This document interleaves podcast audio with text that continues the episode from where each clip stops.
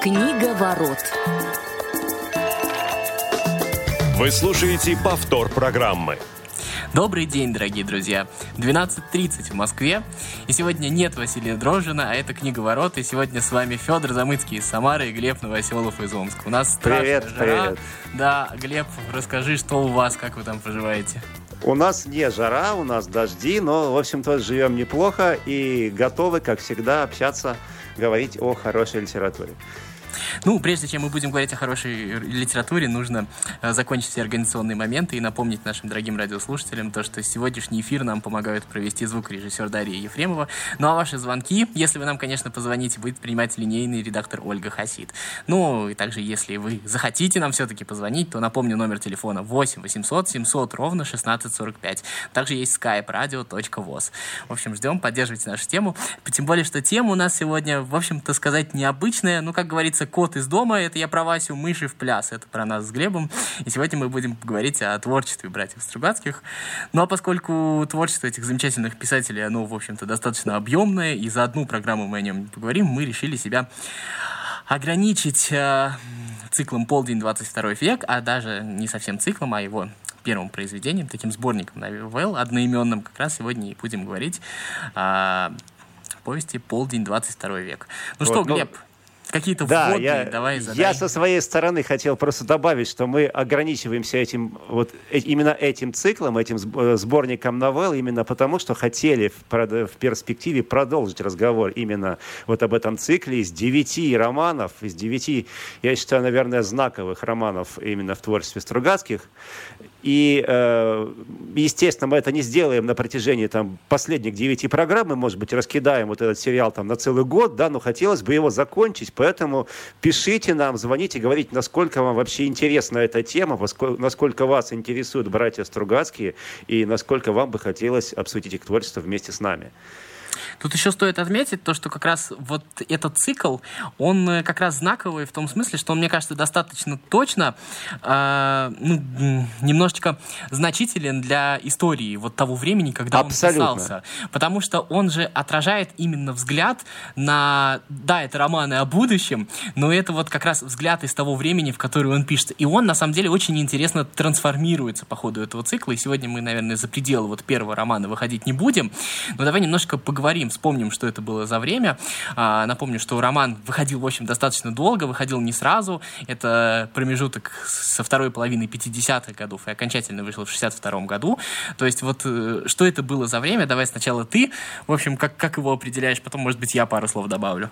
Но время, наверное, было интереснейшее и с точки зрения истории нашей страны в том числе. Почему? Потому что, с одной стороны, закончилась война, вот еще только 10 лет прошло, и у всех еще были такие очень радужные настроения, было много надежд на то, что вот скоро-скоро мы заживем счастливо, у нас будет счастливое будущее. Ну а тут еще, конечно, и события, связанные с космосом, конечно же, они добавили вот этого оптимизма, потому что здесь и первый спутник Земли, и, в конце концов, полет Юрия Алексеевича Гагарина в 1961 году, который, конечно же, не мог не повлиять на фантастику в целом и на Стругацких в частности. И вот, как мне кажется, во многом вот этот мир полдня, он как раз, конечно же, формировался под влиянием вот этих вот самых событий.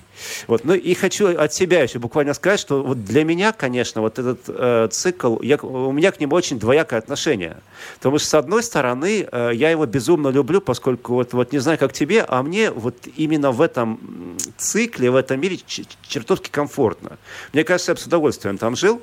Вот. А с другой стороны, я отчетливо понимаю, что, вот как мне кажется, Стругацкие его писали, основываясь на двух заведомо неверных, с моей точки зрения, положениях. Да? То есть, уже, наверное, сейчас мы будем переходить, в принципе, вообще к самой структуре этого мира, которую они описывали в романе «Полдень. 22 век». Да?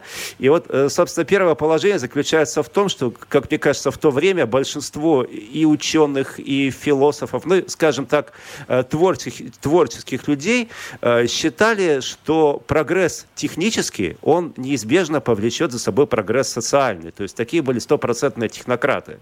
И вот сам по себе роман «Полдень, XXII век», он вот весь пронизан вот этой идеей, да, что если будет технический прогресс, то, соответственно, и социальный вслед за ним будет неизбежен. Да? Вот. А вторая идея, как мне кажется, она... ну, с ней можно, наверное, поспорить, но, как мне кажется, Стругацкие, по крайней мере, ее, может, подсознательно даже исповедовали. И во многом эта идея, естественно, была отражением взглядов не только Стругацких, а вот всего этого поколения, которое они представляют. То есть не столько поколения, советского поколения, сколько вот этого слоя творческой, научной, ну, так назовем их, интеллигенции, да, вот как они себя позиционировали. И, безусловно, они себя позиционировали и в этом романе, и в других произведениях, как, ну, скажем так, некий слой людей высшего сорта, да, как людей, которые ну, скажем так, мнения которых, решения которых несколько более ценно, и более того, деятельность которых несколько более ценна, чем деятельность, ну, скажем так, других простых людей. И мне кажется, вот это вторая идея, на которой отчасти основывался вот этот вот цикл. Что ты по этому думаешь? Знаешь, я бы чуть-чуть отмотал, все-таки я добавлю капельку проблем, потому что если вы почитаете, ну, в общем и целом, не значит, что все, конечно, но литература 30-х, 40-х годов, она все-таки отмечена вот этим вот знаком, такой Советский Союз в кольце врагов, так или иначе есть какие-то чужаки. А вот литература вот этого периода и вот этот вот роман, в частности, мне кажется, отличается тем, что как раз вот то, что ты сказал, закончилась война, и люди думают о будущем и мечтают, как они будут хорошо и дружно жить со всем миром. Посмотри, там вот какая-то такая глобальная планета, да, естественно, там социализм построен и все такое, но там есть люди, как бы представители разных культур, разных национальностей, и вот эта вот идиллия, которая сейчас, ну, как бы снова кажется немножко нереализуемой, она вот этому периоду вообще... Да, она была очень сильно свойственна. Я продолжу после того, как мы примем звонок от слушателей. У нас на связи Наталья. Наталья, добрый день. Наталья. Какие-то романы, знаете, на ту же тему, можете ответить вот в это время как раз-таки появившиеся вот такого плана. И еще, ведь многие люди, прошедшие войну, они стояли в очередь в библиотеке за книги сказок «Чебурашка», там вот эти вот «Крокодил Гена», потому что действительно сильна была потребность вот к чему-то светлому, доброму. Люди прошли через пули, через войну, живы остались. И вот была потребность у них сказки читать. Взрослых. Ну, Чебурашка был немножко попозже все-таки, до этого периода. Вот. Ну, опять же, из этого же цикла, кстати говоря, та же самая «Далекая радуга» уже не настолько оптимистичная. Это в целом, да, но... если, я так понимаю, да, речь идет не о романах «Полдня», да, а не только о романах Стругацких, а романов других авторов. Но тут, кстати, можно как раз-таки сказать, что в это же время примерно плюс-минус свои самые знаковые романы писал польский фантаст Станислав Лем. Это, естественно, его «Большой Магелланов облака», да, и сюда же можно отнести несколько раньше написанную «Туманность Андромеды» Ивана Ефремова. Кстати говоря, вот как раз вот... Ну, Лем, мне кажется, только, Глеб, не совсем подходит в плане такого оптимизма, что ли, большого. То есть Лем, мне кажется, чуть более мрачный, но в целом, нет, да, конечно. Нет, тут дело не в том, что он более мрачный. Ну, кстати, «Большое Магелланово облако», я бы не сказал, что оно сильно мрачное. Тут дело именно в том, что люди пытались описать какую-то возможную концепцию будущего. Именно вот с учетом того, что, видимо, никаких войн дальше не будет, все будет хорошо, и мы, наконец, будем счастливы, и мы обо всем договоримся. Но при всем при этом, кстати говоря, вот космос, вот эта вот идея все-таки, вот насколько этот полет в космос повлиял вообще на литературу, он присутствовал уже... Подожди, Федор, я просто вот не понял, у нас Наталья еще с нами на связи, здесь? Да, потому что мы сейчас заговоримся, да. А Наталья... Вот, мы сейчас можем просто уйти, но еще те балаболы с Федором. Мы ответили на ваш вопрос?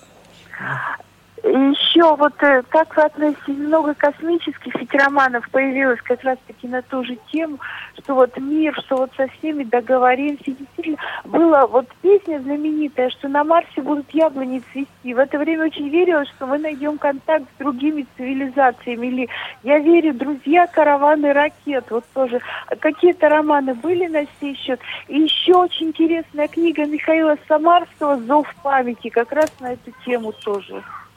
Ну, спасибо. Мы, в общем-то, уже назвали действительно романы из этого цикла. В принципе, можем, наверное, перечислить, из каких романов состоял цикл «Полдень, XXII век», да, Федя, чтобы было понятно, о чем мы говорим. Наталья, спасибо вам большое за звонок.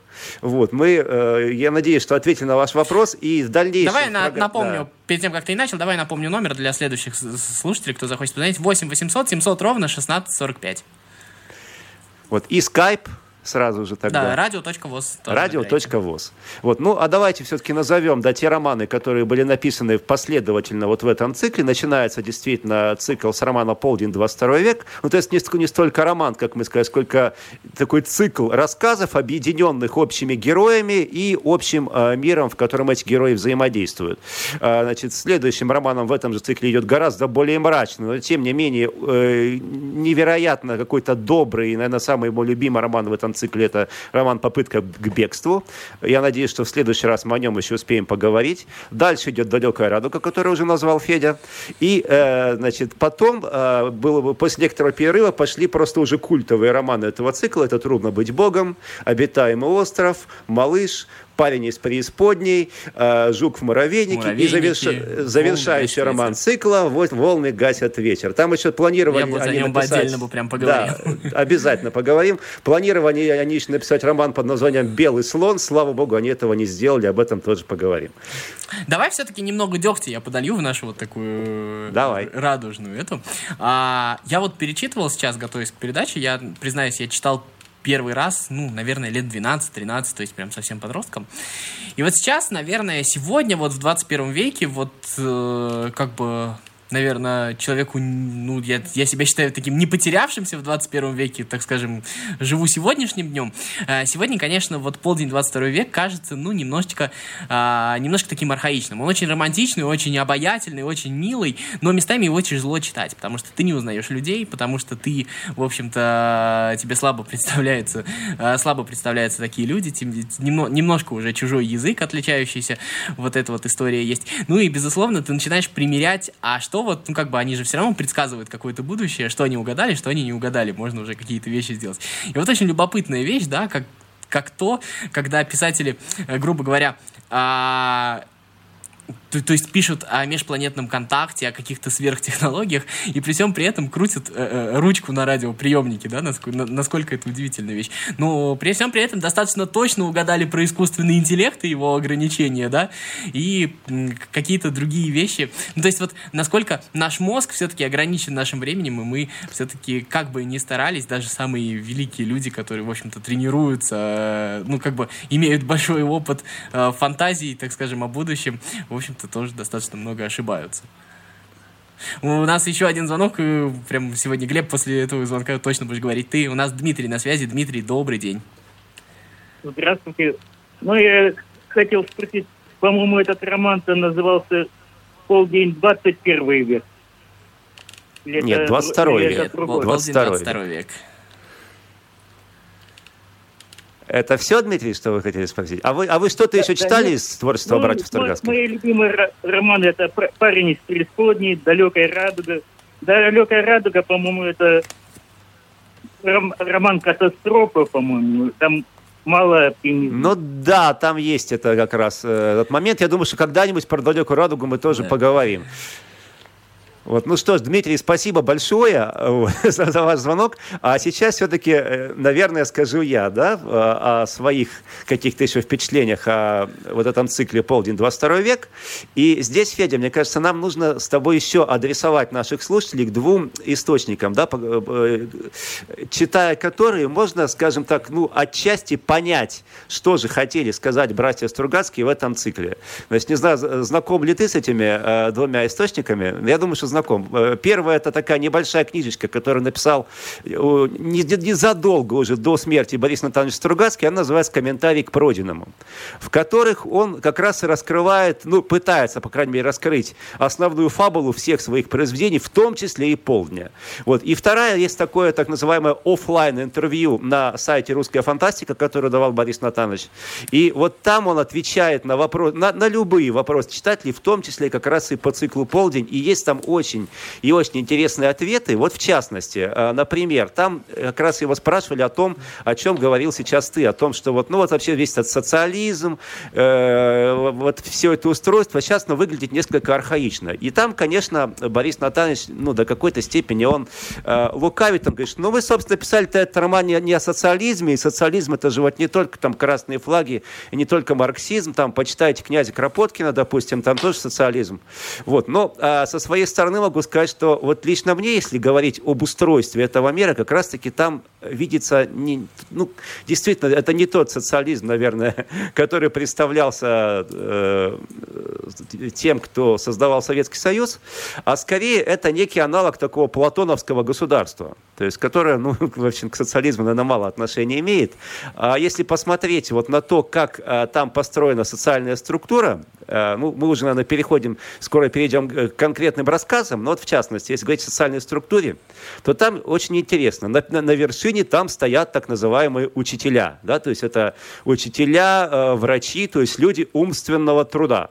На втором месте, там, ну, условно говоря, военных там нет, поскольку войн нет, но, скажем так, люди каких-то экстремальных профессий, десантники и так далее.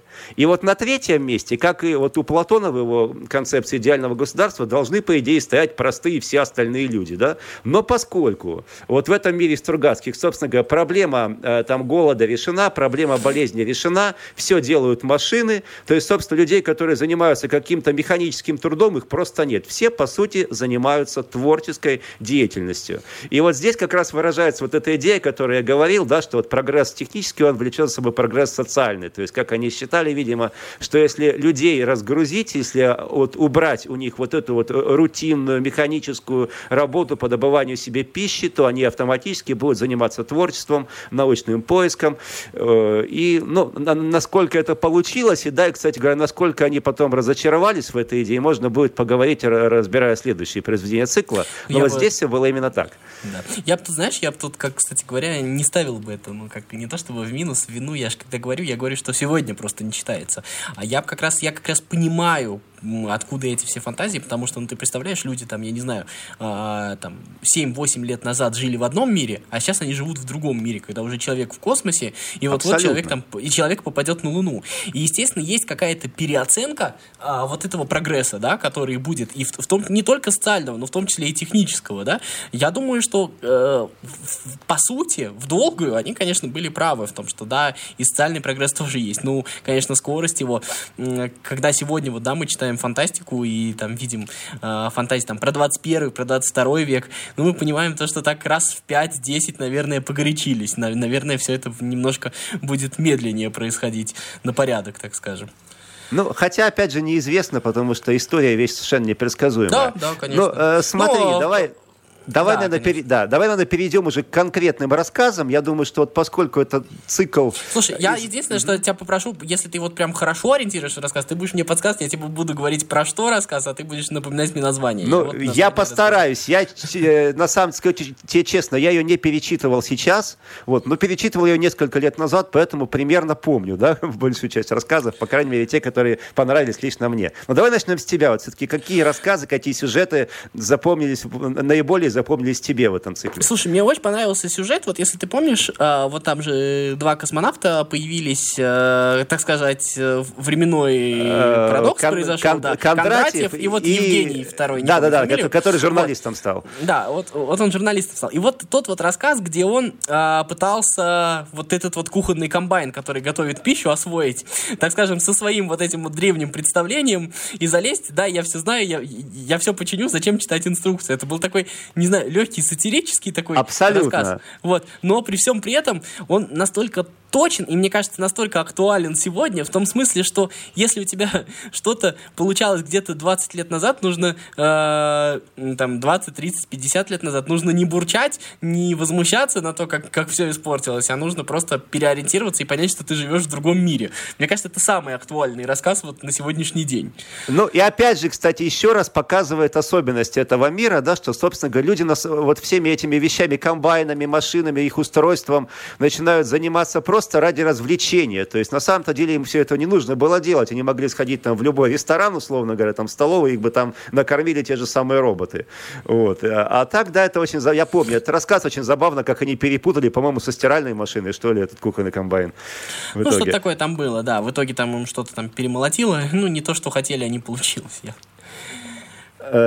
Слушай, ну, я тогда назову другой рассказ. Там, на самом деле, есть несколько сюжетных линий. То есть, вот одна эти самые космонавты, а другая сюжетная линия начинается с рассказа, по-моему, он назывался «Злоумышленники». То есть, это рассказ, в котором как раз описывается, как происходит, как действует система образования в этом мире. То есть, там описывается, не знаю, насколько подробно ты это помнишь, трое друзей. Значит, Атос, там Атос Сидоров, да, Поль Гнедых, и третий, кто, не помню, к сожалению. Вот они, как и все дети в то время, учились в таких специальных интернатах. То есть получается, что в этом мире всех детей забирают из семьи в определенном возрасте, и, собственно говоря, их воспитанием занимается общество. Кстати говоря, опять же, вот возвращаясь что к общего у Джоан Роулинг и братьев Стругацких. Да, еще возвращаясь к интервью Бориса Натановича, в нем он тоже отвечал на этот вопрос, он до сих пор не отказался от этой идеи. Он до смерти он доказывал, что, в общем-то, государство, общество гораздо лучше воспитать может человека, нежели семья. Значит, образованием должны заниматься профессионалы. И вот такие вот профессионалы занимаются образованием наших героев. И в частности, то есть там, собственно, сюжет весь строится вокруг того, что герои пытаются сбежать на Венеру, тайно убежать, угнать космический корабль. Учитель об этом узнает, потому что на самом деле он за ними подсматривает. Там очень четкая система слежения существовала. То есть никакой личной жизни на самом деле. Но это, в общем, это допускалось. Вот. Он за ними посматривает, и опять же, путем там различных манипуляций он не напрямую, но как бы заставляет их отказаться от этого плана. И вот тут действительно интересен этот рассказ, с какой точки зрения, вот насколько вообще, в принципе, подобная система образования допустима, насколько это вот было актуально тогда, и насколько это актуально сейчас. То есть вот этот рассказ мне именно интересен такой своей спорностью, наверное, своей неоднозначностью. Я думаю, что если мы с тобой дальше будем делать программу про Стругацких, то когда вот мы дойдем, к примеру, до «Гадких лебедей», это, мне кажется, будет целый повод прям поговорить об этом подробно, потому что это достаточно такая тема, которая у Стругацких проходит достаточно много и достаточно часто. Такой красной нитью. Вот, да, ну, да, конечно. И второй рассказ я уже быстро расскажу, чтобы тебе еще оставить поговорить, который мне тоже невероятно, на меня невероятное производит впечатление, называется он «Свечи перед пультом». Повтор программы. Собственно говоря, если посмотреть на то, чем занимаются люди в большинстве вот этих глав рассказов «Полдня XXII века», они занимаются наукой. Наукой, научным поиском, экспериментами, опытами и все. Больше ничем. Никаких там интриг, никаких вот этих личных отношений, там их практически нет. Наука во главе всего. И как-то это, в общем, в большинстве моментов смотрится, как ты говоришь, архаично. В отличие вот от этого единственного рассказа. То есть там в чем суть этого опыта, который описывался там. Значит, умирал один очень известный, очень такой крутой ученый, японец, не помню, как его звали. И вот его... Кагама, ну, что-то такое, да, я помню. Значит, его личность решили записать на, ну, условно говоря, там, на компьютер, в какую-то матрицу. Но для этого, то есть, собственно, задействовал труд там огромного количества людей. Там были сотни программистов, которые кодировали его разум. При этом там они жили при свечах, не могли пользоваться электричеством, чтобы не создавать никаких помех. Ну, то есть, интерес этого рассказа, интересен этот рассказ тем, что действительно вот описан невероятный, глобальнейший эксперимент, и что действительно общество, ну, вот, задействовало немаловажный ресурс, огромный ресурс вот, для решения такой, может быть, проблемы одного человека, да, ну, который, естественно, потом, возможно, решил бы проблему бессмертия. То есть почему еще он интересен мне? Потому что, в общем-то, чем характерен вот этот роман, ну, и вообще все романы Стругацких, все герои, в общем-то, они, по сути, до какой-то степени индивидуалисты, я бы даже сказал, эгоисты. Книговорот.